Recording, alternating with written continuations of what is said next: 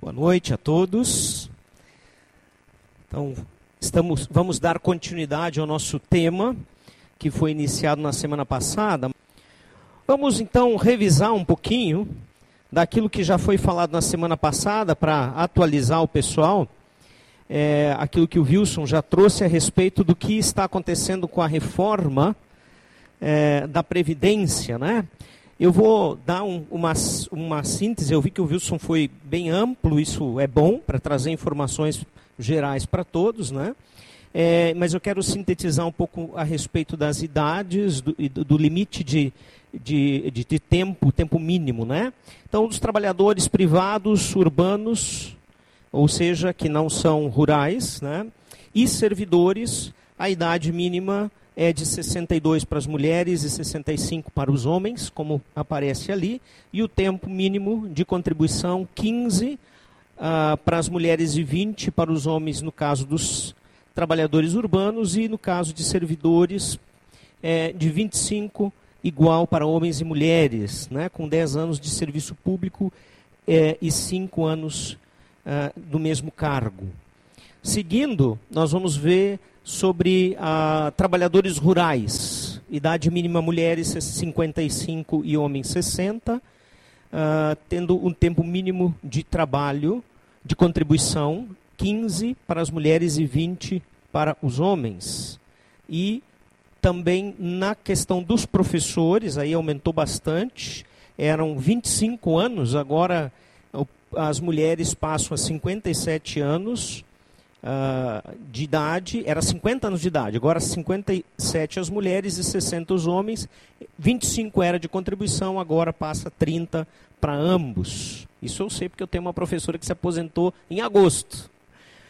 Uh, depois, na questão de policiais, federais, agentes penitenciários né, e socioeducativos, uh, idade mínima igual para os dois, 55, e no caso de tempo de contribuição, no exercício da função 20 anos para os dois, como contribuinte 30 anos para os dois. Isso aí foi visto na semana passada, e aí já esclarece um pouco em relação a dúvidas com relação ao que vai acontecer daqui para frente. Alguns têm dito o seguinte: é fácil, uma regra só, ninguém mais se aposenta. Pronto. Né? Bom, realmente fica um pouco mais difícil, mas uh, talvez com a expectativa né, de vida aumentando cada vez mais, quem sabe você ainda se aposente nessas novas regras. Uh, onde é que nós estamos até aqui? Isso que eu quero trazer hoje. Uh, qual é o movimento para que aconteça, a, a, enfim, que essa PEC seja aprovada e, e realmente vire lei? Então, nós temos a entrega da PEC, que o presidente entregou ela em junho de 2019 na Câmara, ou seja, esse ano, uh, na Câmara do, dos Deputados. A aprovação da PEC na CCJ aconteceu também no mesmo mês, foi aprovada pela Comissão de Constituição e Justiça e Cidadania, né? E a Comissão Especial da Câmara, uh, a PEC foi aprovada pela Comissão Especial, está aqui como está apresentando ali, na Comissão Especial da Câmara dos Deputados, uh, encarregada de analisar a proposta. Isso até aqui aconteceu já, né? Seguindo, tudo que está em verde aqui já aconteceu, né? Estou falando dos passos. Quarto passo, aqui, né? Uh, ela foi para plenária, o plenário da Câmara, dia 10 de julho, e foi votado na Câmara dos Deputados o texto base da PEC. Né? Foram 379 votos a favor, 71 a mais que o mínimo necessário, que seriam 308 votos. Dois dias depois, após a votação dos, uh, dos, de dos destaques, a proposta de emenda à Constituição da PEC, ela foi aprovada em primeiro turno no plenário da Câmara. Depois, o quinto passo, aqui, então, a votação da PEC em segundo turno. Tudo isso é necessário para que se torne parte da Constituição. No dia 7 de agosto, ela foi votada na Câmara dos Deputados, o texto base também, uh, e em segundo turno foram 370 votos a favor, 62 mais que o necessário. Então, após a votação desses destaques, a proposta da emenda à Constituição ela foi aprovada em segundo turno no plenário da Câmara. E, finalmente, o sexto, ela chegou no Senado. É, ela é, então, analisada pela Comissão de Constituição, Justiça e Cidadania. Uh, e aí encerra a tramitação na Câmara. Então, então, chegou lá no Senado, terminou o processo da Câmara, e a proposta vai então para o Senado, onde ela é examinada pela Constituição, pela Comissão de Constituição Justiça e Cidadania. E a seguir ela vai então para o plenário do Senado para votação em dois turnos também. Uma vez aprovada, a emenda, ela, é, a emenda constitucional é promulgada pelo Congresso Nacional. Estamos chegando no final, aqui ainda temos um passinho que já aconteceu no Senado e esses dois são os próximos a acontecer, né? E últimos também, tá? Esse que já aconteceu, eu já falei agora há pouco.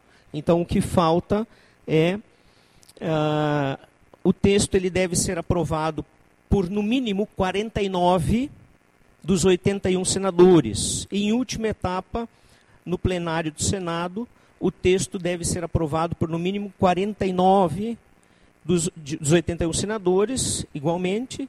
E se o texto for aprovado da mesma forma como ele veio da Câmara, sem alterações, ele é promulgado pelo Congresso e passa a fazer parte da Constituição. E aí, finalmente, a reforma deixa de ser reforma e passa a ser, então, a nova lei uh, da nossa uh, nova Previdência uh, brasileira. Né? Então, caso os senadores façam modificações, o que, que muda? Durante os debates deles, a proposta ela volta para a Câmara e passa novamente pelo crivo dos deputados. Todo o processo. Talvez, se a coisa acontecer desse jeito, quem sabe alguns ainda se aposentem até que fique, até que se torne lei. Né? Eu sei que alguns estão como eu, no fin, finalzinho, tem um ano e meio, dois ainda,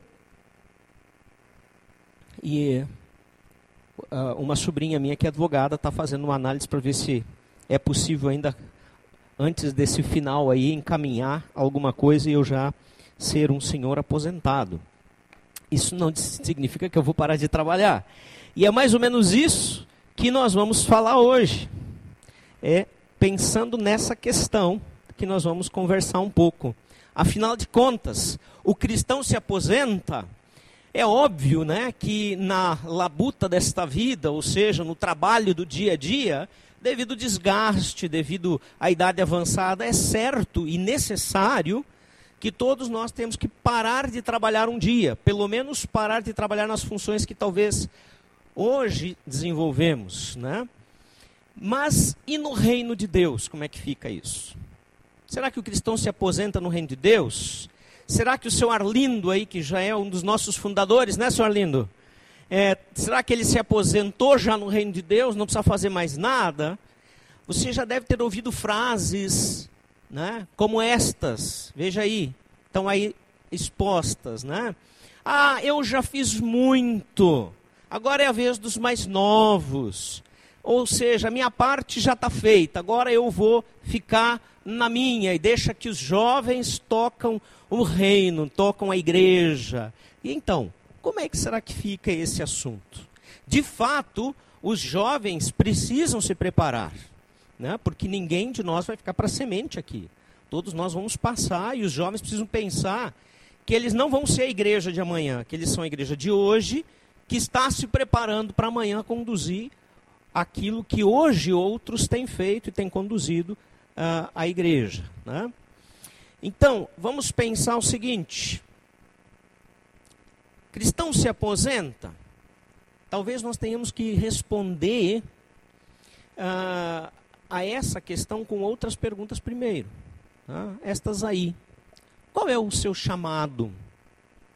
Para o que Deus tem lhe escolhido como servo, ministro dentro do seu reino eterno? Você já parou para pensar? Será que o seu chamado é só aquele de vir para cá, uh, sentar no, nas cadeiras confortáveis, não é mais banco, né? Sentar nas cadeiras confortáveis da igreja, frequentar a célula, quem sabe uma vez por semana, ou quando dá. É esse o seu chamado? O que, que Deus espera de você como filho do reino? como um cristão. Né? Até quando servir? É uma questão que a gente está levantando. Quais novos desafios ele tem lhe dado nessa questão de até quando servir? De fato, uh, em algumas situações, em alguns trabalhos, uh, de acordo com o passar do tempo, de acordo com as circunstâncias, talvez você tenha que deixar aquele trabalho e fazer um outro trabalho no reino, uma outra atividade, se adaptando à realidade atual que você vai estar. Devo desistir da batalha antes que a guerra acabe? Vou ter o recruta zero ali descansando, para quem conhece o recruta zero. Quando de fato acaba nosso labor espiritual? Essa é uma questão para a gente refletir. Sim, na nossa uh, luta para sobrevivência aqui, em algum momento nós temos que parar e aposentados ou não, recebendo ou não, alguém vai cuidar de nós e nós não vamos mais poder trabalhar. Mas no reino, no reino é diferente. Eu queria que você abrisse sua Bíblia e nós queremos responder essa questão principalmente com dois textos, mas uh, alguns mais, e o texto base, o principal é de Lucas 9, 57 e 62, que a gente vai ler agora. Lucas 9, 57 a 62. O contexto maior depois a gente fala, que é um pouquinho antes e que dá uma base para esses textos aqui, para esses versículos, né? Capítulo 9 é, é bastante grande, com muitos versículos, né? 57 a 62. Leio então. Quando andavam pelo caminho, um homem lhe disse: eu te seguirei por onde quer que fores. Disse para Jesus, né? E Jesus respondeu: As raposas têm suas tocas e as aves do céu têm seus ninhos, mas o filho do homem não tem onde repousar a cabeça. A outro, Jesus disse: Siga-me.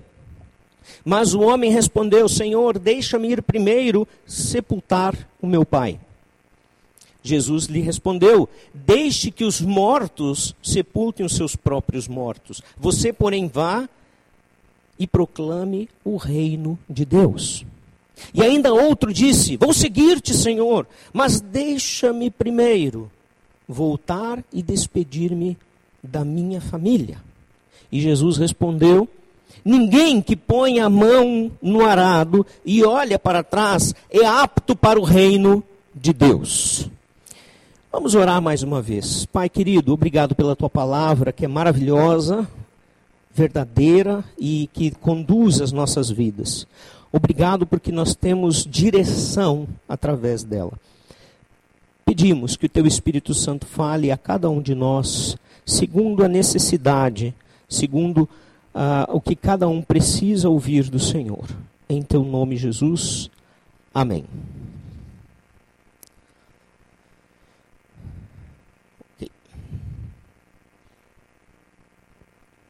Vamos entender um pouquinho o contexto destes versículos que a gente leu.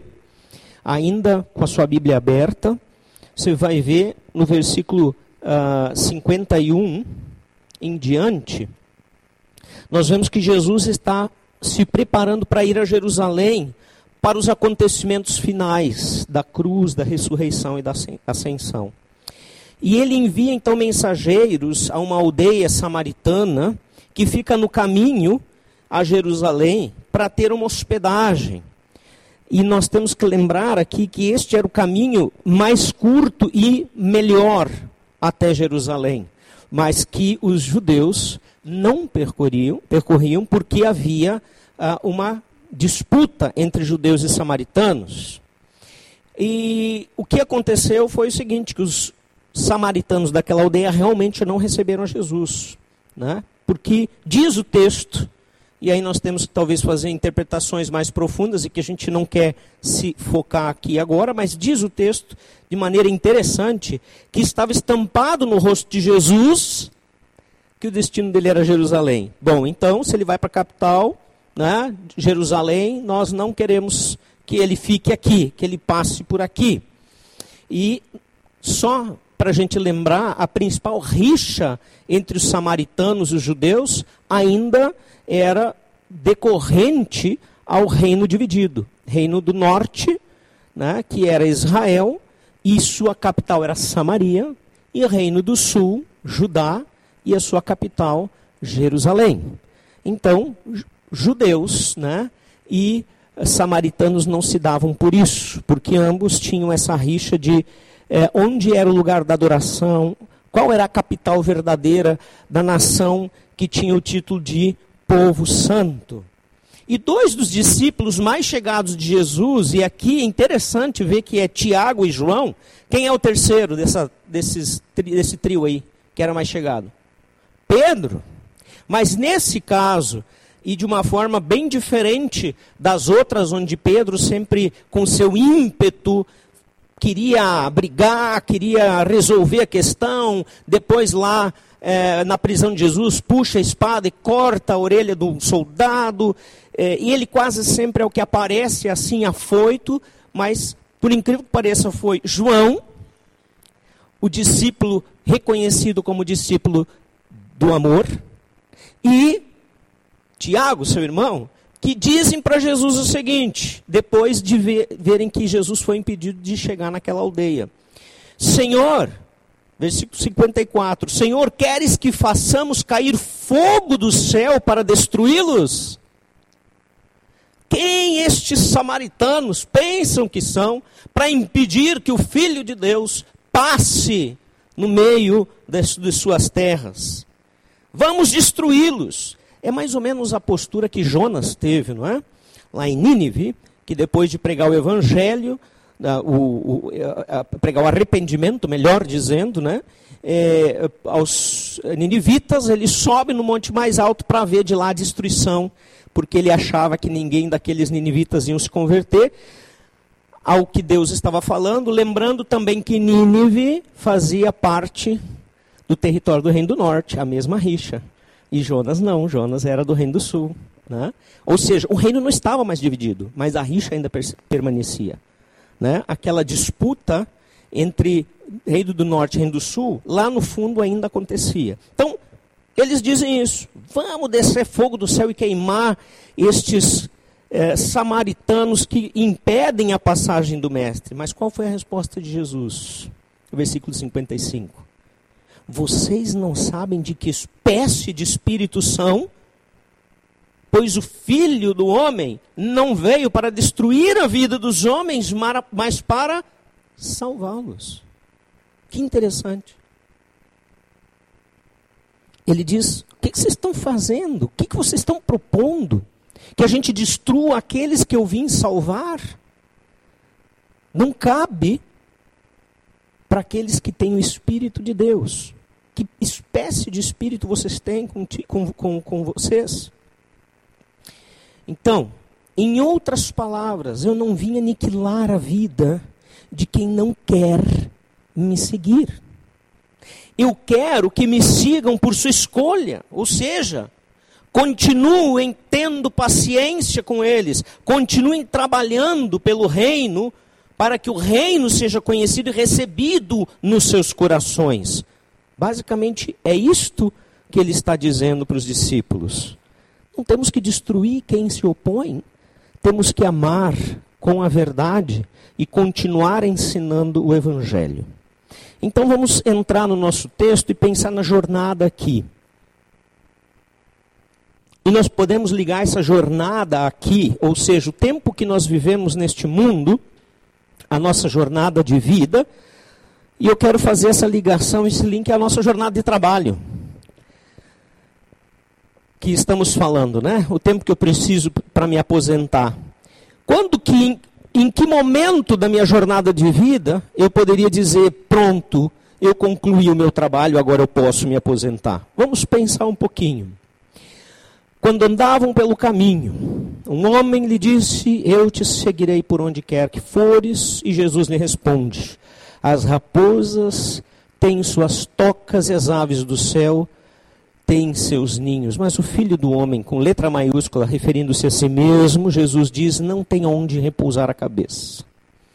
Eu fui dar uma olhadinha no que alguns uh, teólogos antigos falam a respeito, e Moody diz a rejeição de Samaria deu lugar a esta declaração. Veja, Jesus a recém tinha sido impedido de parar num povoado para descansar.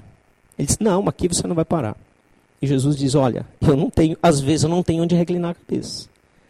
Acabou de acontecer. O Senhor da terra, diz Mude, tinha menos de seu do que as bestas e as aves do céu. As bestas, falando então das raposas, dos animais selvagens. Jesus mesmo está dizendo: olha, a criação que eu fiz tem o seu lugar, mas às vezes eu não tenho. Tem certeza que você quer vir comigo? Jesus conhecia o coração daquele homem. Ele conhecia as expectativas que aquele homem colocava sobre Jesus para segui-lo. E ele diz então: Olha, eu não tenho conforto para oferecer na jornada. Não tenho.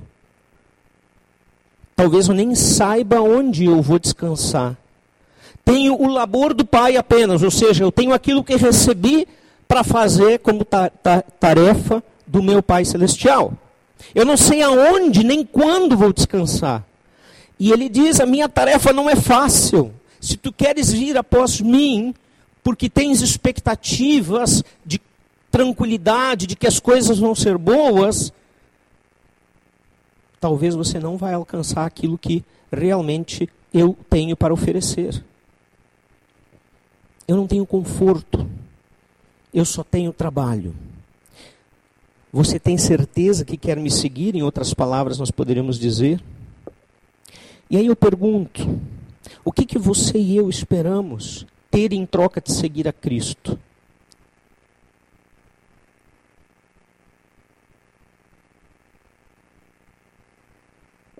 Quando a gente se declara filho de Deus, cristão, seguidor de Jesus Cristo, o que, que realmente nós esperamos?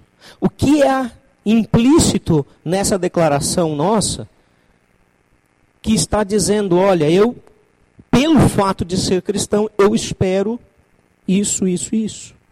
Será que as suas motivações são o que eu ganho com isso? Ou como posso servir?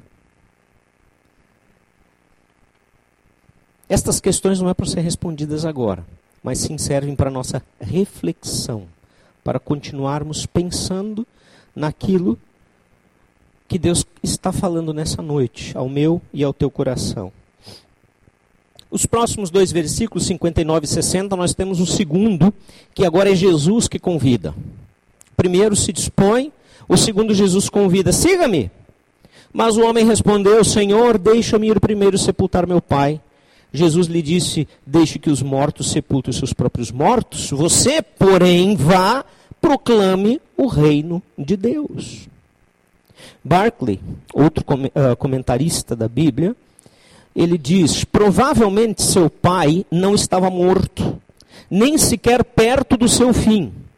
Suas palavras parecem significar, entre aspas, eu te seguirei depois que o meu pai morrer. E o Moody faz um comentário muito semelhante. Ele concorda com a interpretação quando ele afirma: aquele que fala não diz que o seu pai esteja morto, mas que sente-se obrigado a cuidar dele até morrer.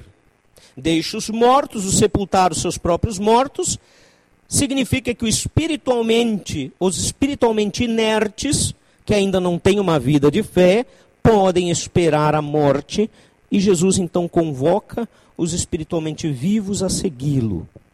Vários comentaristas vão pelo mesmo caminho. Se esse é um fato,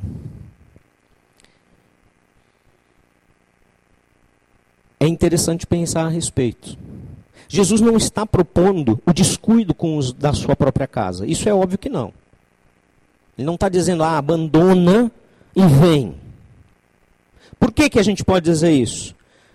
Porque isso é tão grave, essa, esse tipo de negligência, que Paulo ensinou a Timóteo, e nós estudamos isso quando falamos da primeira carta a Timóteo, no capítulo 5, versículo 8, se alguém não cuida de seus parentes, e especialmente dos, da sua própria família, negou a fé e é pior que um descrente.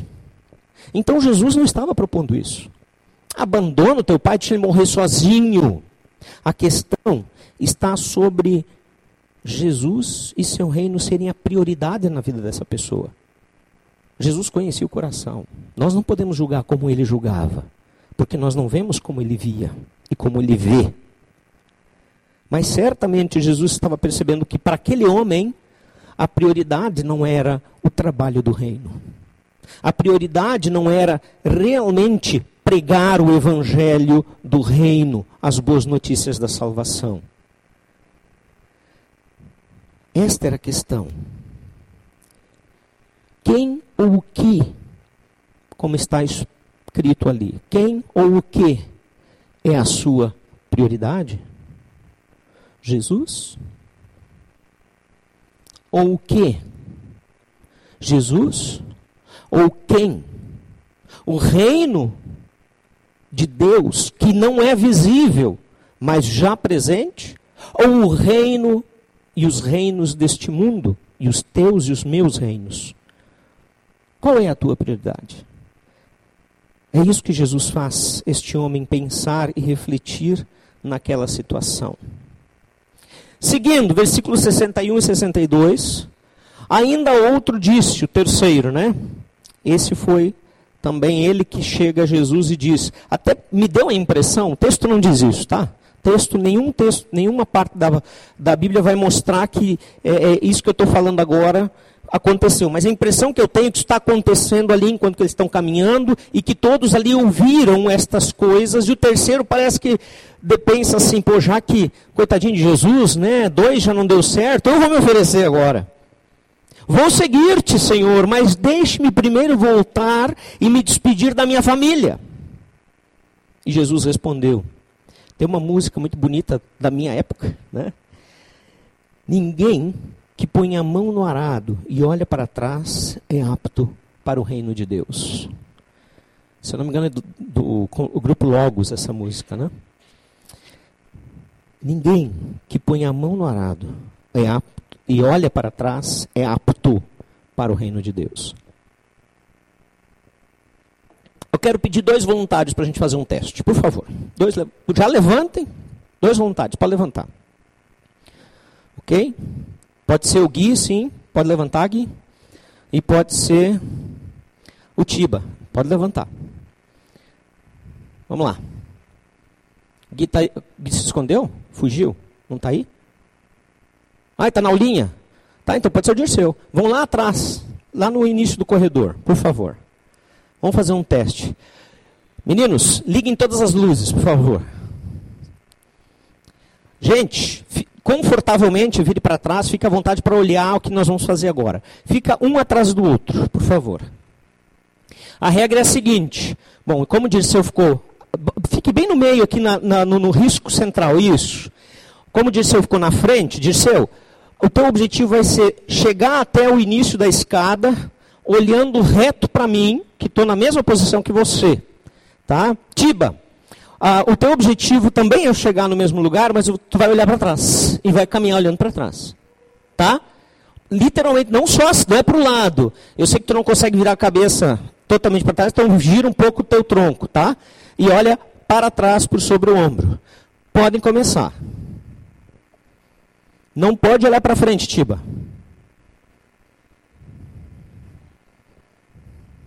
Calça estilosa, Dirceu. Nossa.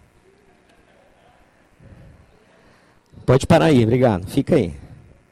Não, daqui a pouco tu olha. Vem, Tiba. Olhando bem para trás, Tiba. Bem para trás. Os dois estilosos hoje. Eu vou te dizer, pode parar, pode parar. Agora, não, não, não, fica onde tu tá, fica onde tu tá, volta. Tiba, Tiba, olha para mim agora. Fica onde tu tava. Vem para cá, mais um pouquinho. Tu tava aí. Isso. Agora vem olhando para frente até chegar encostando no seu. Uh, Dilmar, quantos metros nós temos aqui mais ou menos? Uns 25 metros, né? Em 25 metros, o Dirceu conseguiu chegar exatamente onde ele queria chegar, olhando para o ponto fixo que ele queria chegar. Em 25 metros, olha onde o Tiba chegou. Ah, é pertinho, Giovanni. Agora coloca essa distância para um quilômetro, por exemplo. Eu acho que eles nem se enxergam mais. Né? Se eles andarem um quilômetro assim, onde o Dirceu vai estar, provavelmente não vai enxergar o Tiba. De tão longe que eles vão ficar um do outro. Talvez mais de um quilômetro. Né? Enfim. Por isso, muito obrigado, pode sentar. Palmas para os estilosos.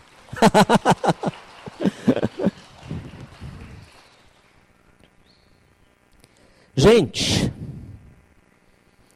se nesse pequeno trecho houve esse desvio tão grande do ponto onde nós devemos chegar, imagina se nós nos desviarmos um pouquinho só até o final da nossa jornada. E é isso que Paulo está dizendo. Desculpa, é Jesus está dizendo. Paulo vai falar depois. Espera aí, Paulo. É isso que ele está dizendo. Quem põe a mão no arado precisa olhar para frente. Quem é que conhece o arado e o trabalho de arar a terra de antigamente com junta de bois aí? Ok, obrigado. Vocês acabaram de identificar a idade de vocês, né? Então assim, ó, imagina se o cara faz o trabalho do arado olhando para os lados ou para trás. A coisa ia ser assim, ó, uma cobra. Então precisava olhar fixo para frente, para onde era o ponto que ele queria chegar, para que o sulco fosse correto. E é isso que Jesus está fazendo. Quem põe a mão no arado para fazer um sulco adequado e fica olhando para trás e se distraindo com o trabalho dele, ele não é apto para o reino de Deus, porque ele vai fazer um trabalho ruim, péssimo. Ele não vai alcançar o objetivo do reino de Deus. É só isso que Jesus está dizendo, usando esta ilustração da terra.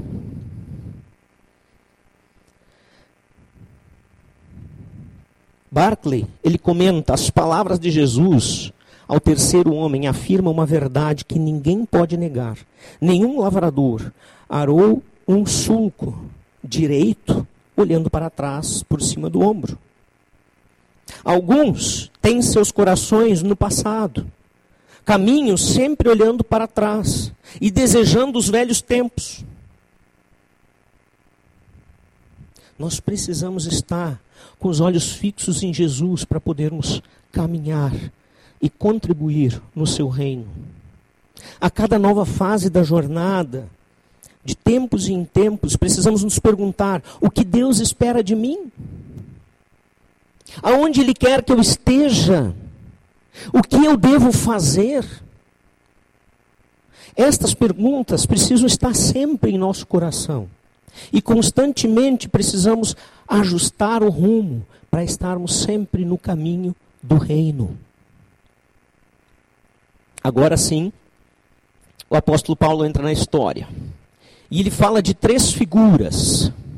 Vamos ler o texto. 2 Timóteo 2, de 1 a 7. Me acompanhe, por favor. 2 Timóteo. Nós estudamos a carta de 1 Timóteo. Essa nós não estudamos ainda, mas é uma boa dica para um futuro aí. 2 Timóteo 2, 1 a 7. Portanto, você, meu filho, fortifique-se na graça que há em Cristo Jesus. E as coisas que me ouviu dizer, na presença de muitas testemunhas, confie a homens fiéis que sejam também capazes de ensinar a outros. Versículo 3: Suporte comigo o que? Os sofrimentos como bom soldado de Cristo Jesus. Nenhum soldado vai à luta esperando vida mansa. Nenhum soldado vai à batalha pensando que vai ter tempo para, quem sabe, assistir uma série, é, enfim, jogar um futebol e assim por diante. Todo soldado sabe que vai ter que suportar tremendas aflições e dificuldades. Versículo 4. Nenhum soldado se deixa envolver pelos negócios da vida civil, já que deseja agradar aquele que o alistou. Semelhantemente, nenhum atleta é coroado como vencedor se não competir de acordo com as regras. O lavrador que trabalha arduamente deve ser o primeiro a participar dos frutos da colheita. Reflita no que estou dizendo, pois o Senhor lhe dará entendimento em tudo. A jornada custa, queridos. A jornada custa. E ele fala de três exemplos aqui que mostram que a jornada custa. Do soldado que precisa enfrentar batalhas cruéis muitas vezes. Do atleta de qualquer esporte, de qualquer modalidade, que precisa exercitar o seu corpo à exaustão para que ele consiga o melhor lugar. E mais uma vez do lavrador, que precisa lutar muito para que coma do seu fruto, do fruto que ele planta. A jornada não é fácil. Ela precisa de atenção. Ela precisa de perseverança. Nenhum destes três exemplos para no meio do caminho com vitória. Um soldado que desiste da guerra, desiste em, em estar atento, né? vai sobreviver no meio da batalha. Nenhum atleta vai ter vitória se não fizer de tudo como treinou até o final da prova. E o lavrador não vai comer do seu fruto se ele só arar a terra. Ele precisa arar a terra, ele precisa prepará-la, ele precisa plantar a semente, ele precisa aguardar essa semente crescer. Muitas vezes vai ter que tirar o inso, as ervas daninhas no meio daquele lugar onde ele plantou a semente, para que ela não seja sufocada, para que só então, depois de colher, que é outro trabalho árduo, possa desfrutar do seu fruto, como diz o texto. Os três exemplos Paulo está dizendo, não dá para parar antes do fim. Não dá para desistir antes que a gente conquiste aquilo para o qual fomos conquistados a vida eterna.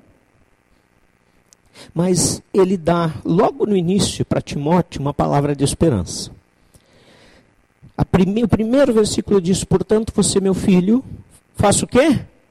Fortifique-se na graça que há em Cristo Jesus. Vamos falar juntos? Portanto, você, meu filho, fortifique-se na graça que há em Cristo Jesus. Somente esta graça vai fazer com que nós cheguemos ao final da nossa jornada de fé com êxito, porque não é pela própria força que podemos chegar lá. Nós não devemos perder o foco nunca, porque a nossa batalha final, ela está focada na eternidade com Cristo. É isso que Paulo está dizendo. Nunca perca o foco. A pergunta que nós vimos antes deste slide é o que? Deve ser, Senhor, o que tu esperas de mim hoje? Aonde tu queres que eu esteja hoje? O que tu queres que eu faça hoje? Ainda falando de Paulo, como eu disse que ele ia entrar na história, Jesus primeiro, agora Paulo ainda em 2 Timóteo, pulando dois capítulos, pulando dois capítulos, capítulo 4, o primeiro texto foi em capítulo 2, nos versículos 6 e 7. Ele diz assim: Eu já estou sendo derramado como uma oferta de bebida. Está próximo o tempo da minha partida. E aí ele conclui, após chegar a essa afirmativa de que o fim dele está próximo, ele já sabia disso. Tudo indicava que ele ia ser decapitado logo, logo. E ele então diz: Combati o bom combate, terminei a corrida, guardei a fé. Que glória se pudermos um dia chegar perto do final da nossa vida. No caso de Paulo, 62 anos de idade, aproximadamente. Os registros mostram que ele faleceu, foi uh, decapitado é, no ano de 67, mas a data de nascimento dele não é exata. Temos ela aproximadamente no, no, no ano quinto da, uh, do, do, da, do ano Domini, né? do tempo do cristianismo, do ano quinto. Então ele falece aos 62, mais ou menos, se foi em 67 e até o último instante. Paulo passou servindo o Senhor e seu Evangelho o tempo todo. O tempo todo.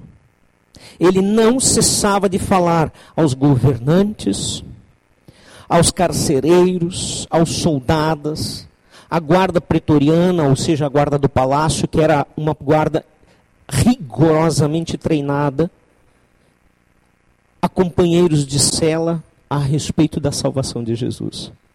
Veja, Paulo passa mais ou menos dois anos nessa situação. E antes disso, ele era implantador de igrejas.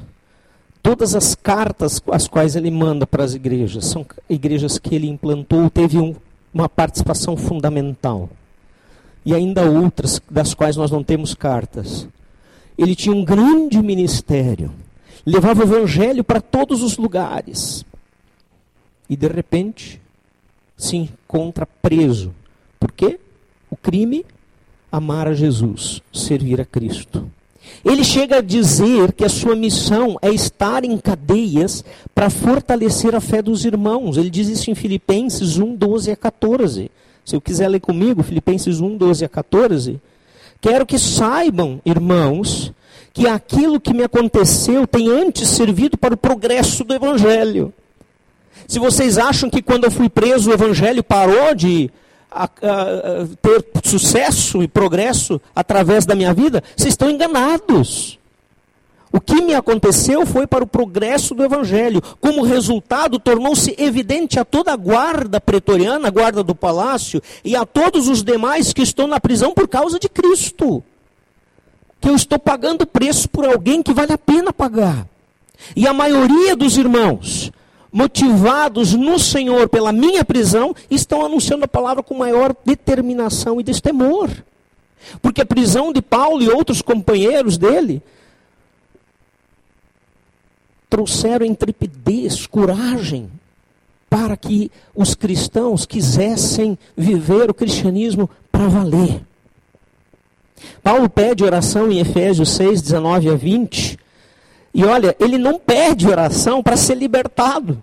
E interessante que em nenhum momento ele pede, em todas as vezes que ele menciona a sua prisão, nos diversos lugares que ele está, até chegar em Roma e então finalmente ser decapitado em 67, ele não pede em nenhum momento algo para si a não ser forças para ser um embaixador, um representante digno do Evangelho, onde ele diz: orem também por mim, para que quando eu falar, seja-me dada a mensagem, a fim de que, destemidamente, torne conhecido o mistério do Evangelho, pelo qual sou embaixador preso em correntes.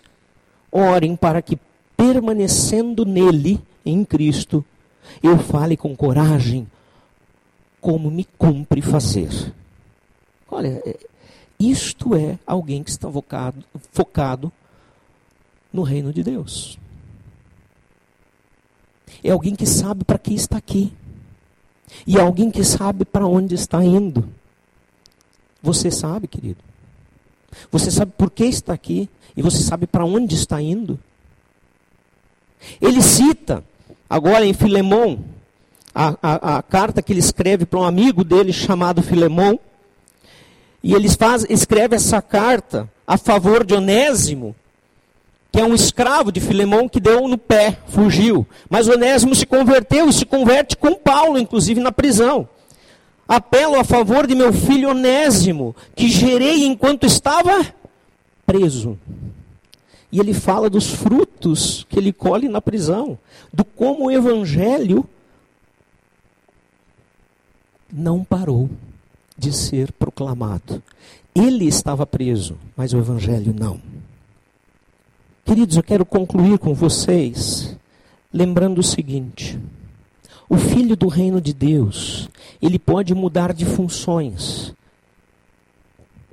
pode até em algum momento usar um determinado dom com mais intensidade. E em outro momento, outro dom que talvez ele nem sabia que tinha, ou quem sabe que nem tinha e o recebeu por causa do momento, de acordo com a vontade do Espírito, mas ele não deixa a batalha. Ele pode mudar de posição no jogo ou na batalha da vida, mas ele não deixa a batalha. O filho do reino de Deus, ele sempre está pronto para o serviço do seu rei. Não tem tempo ruim. Não tem hora para dizer agora não dá. Ou deixe-me primeiro sepultar o meu pai. Ou deixe-me primeiro é, me despedir da minha família. Ou deixe-me primeiro conseguir comprar minha casa, o meu carro. Ou deixe-me primeiro ter os meus filhos educá-los. Não, é tudo ao mesmo tempo. No ano passado, a Rosi e eu tivemos o privilégio de estar com os irmãos de Santos no retiro deles. E lá conversando com um casal jovem que tinha três filhos. Eles estavam se preparando para irem de missão. Três filhos pequenos. Era um casal jovem, lógico, jovem com três filhos pequenos. Tipo o seu em relação aos filhos, não a idade. E eles estavam se preparando para ir para um país muçulmano. Eu não lembro mais qual era o país, tu lembra? Eu não sei se era Kirguistão. Eu sei que no Kirguistão eles têm missionários enviados lá. Ah, mas, enfim, um desses países do Oriente Médio, com muita luta, com batalhas, e eles iam levar os três filhos pequenos para este lugar para servir o Senhor Jesus. Amém? Glória a Deus por isso. A maioria daqueles jovens lá tinham filhos, três era o número médio deles, né? Quem não tinha três estava fazendo de tudo para ter. Parece que era uma disputa, tinha que ter três pelo menos. Né? e aí, todos eles, o tempo todo, onde tinha programação, aquela gorizada pendurada neles, para cima e para baixo. Não tinha tempo ruim. O que, que Deus espera de você, Ele vai capacitar você. Não importa a situação. Não importa as dificuldades. Não importa se tem um, dois, três, cinco filhos. Ele vai suprir as tuas necessidades e a dos teus filhos também. Deus é fiel quando ele chama alguém. O filho do reino de Deus, ele não desiste. E ele tem prazer na sua missão. Eles estavam ansiosos para ir para este lugar que não tinha conforto, que tinha dificuldades, que tinha uma cultura opressora sobre as mulheres. E eles estavam com prazer nessa tarefa.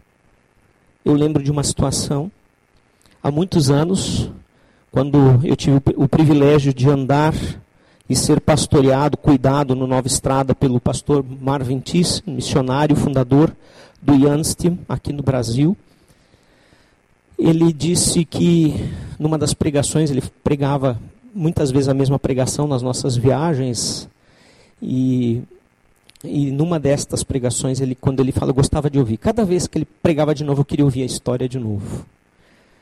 Ele disse que um colega de seminário da época dele, quando eles estavam prestes a se formar, disse: Olha, eu sei que Deus tem um chamado para mim, eu vou para qualquer lugar que Ele me mandar menos para a África. E depois da formatura, os alunos se espalharam, a maioria eram missionários sendo treinados. Tio Marvin veio para o Brasil, fundou o Yanstim aqui no Brasil. É, tio Marvin era como a gente chamava ele carinhosamente, ele já está com Jesus nos esperando. Nós vamos cantar com Nova Estrada lá junto com ele. E Marvin Thyssen é o nome dele. E ele disse: Eu perdi o contato com aquele homem. Afinal de contas, a 40 anos atrás, isto, né? Não, os meios de comunicação eram muito diferentes de hoje. Mas num determinado tempo de encontros e reencontros, eles se encontraram novamente. E ele era tipo uma conferência, alguma coisa, ou um, um, um reencontro da turma, alguma coisa assim, eu não lembro o detalhe. E ele perguntou para aquele colega: e aí? O que, que você está fazendo? Aonde você anda depois de tantos anos? Marvin, eu sou missionário na África.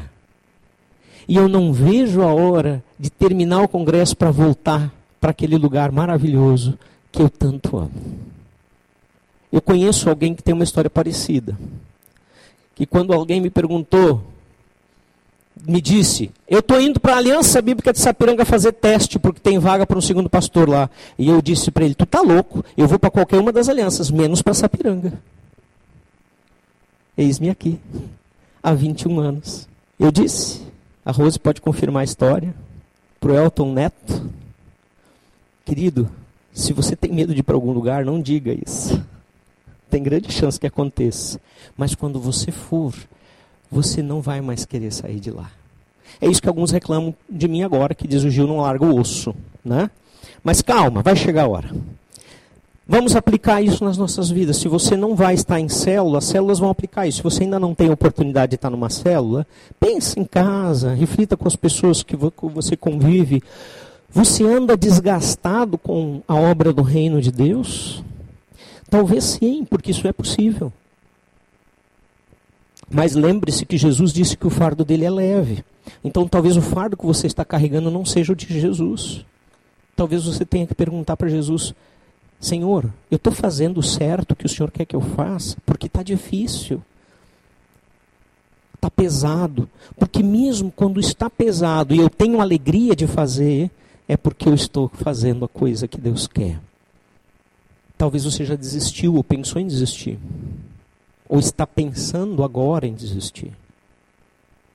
O Deus que te chamou, que começou boa obra em ti, vai completar ela. Não desista. O que, que você tem feito com o seu potencial? Eu vou ser franco com vocês. Tem gente aqui que eu vejo que eu penso, meu Deus do céu, está usando nem 5% do seu potencial para o reino de Deus. Mas eu não posso chegar em você e dizer assim. Eu espero que o Espírito de Deus esteja falando agora. Porque se o Espírito falar, você não vai recusar. Se eu falar, talvez você vai recusar. Pelo menos ore e pergunte para Deus: Senhor, eu estou realmente usando o meu potencial para a tua honra e tua glória? Vamos orar. Pai querido, muito obrigado pelo teu grande amor por nós. Amor tal que não apenas nos salva da condenação, da justiça e do juízo e nos leva para a eternidade, mas o amor que nos acolhe e nos torna parte de uma obra maravilhosa, a obra do reino. Senhor, não queremos nos aposentar na obra do reino. Sabemos que talvez tenhamos que mudar de posições de acordo com a tua vontade, de acordo com as necessidades da nossa vida, mas não queremos deixar de fazer parte da proclamação do Evangelho não queremos deixar de fazer parte da obra da salvação que o Senhor realizou neste mundo para todo aquele que em ti crer e confessa o teu nome como Senhor absoluto. Obrigado por isso. E que o teu Espírito Santo que nos vivifica e renova os nossos corações traga alento e ânimo novo para aqueles que têm pensado em desistir que traga desafio para aqueles que não têm percebido estarem acomodados. Que traga inquietude no coração até que estejamos realmente envolvidos no teu reino. Porque sabemos que a nossa aposentadoria nunca chegará. E não é culpa do Bolsonaro. É privilégio daqueles que vivem no reino.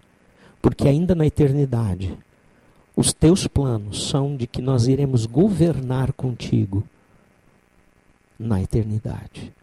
Louvado seja o teu nome. Amém, Senhor.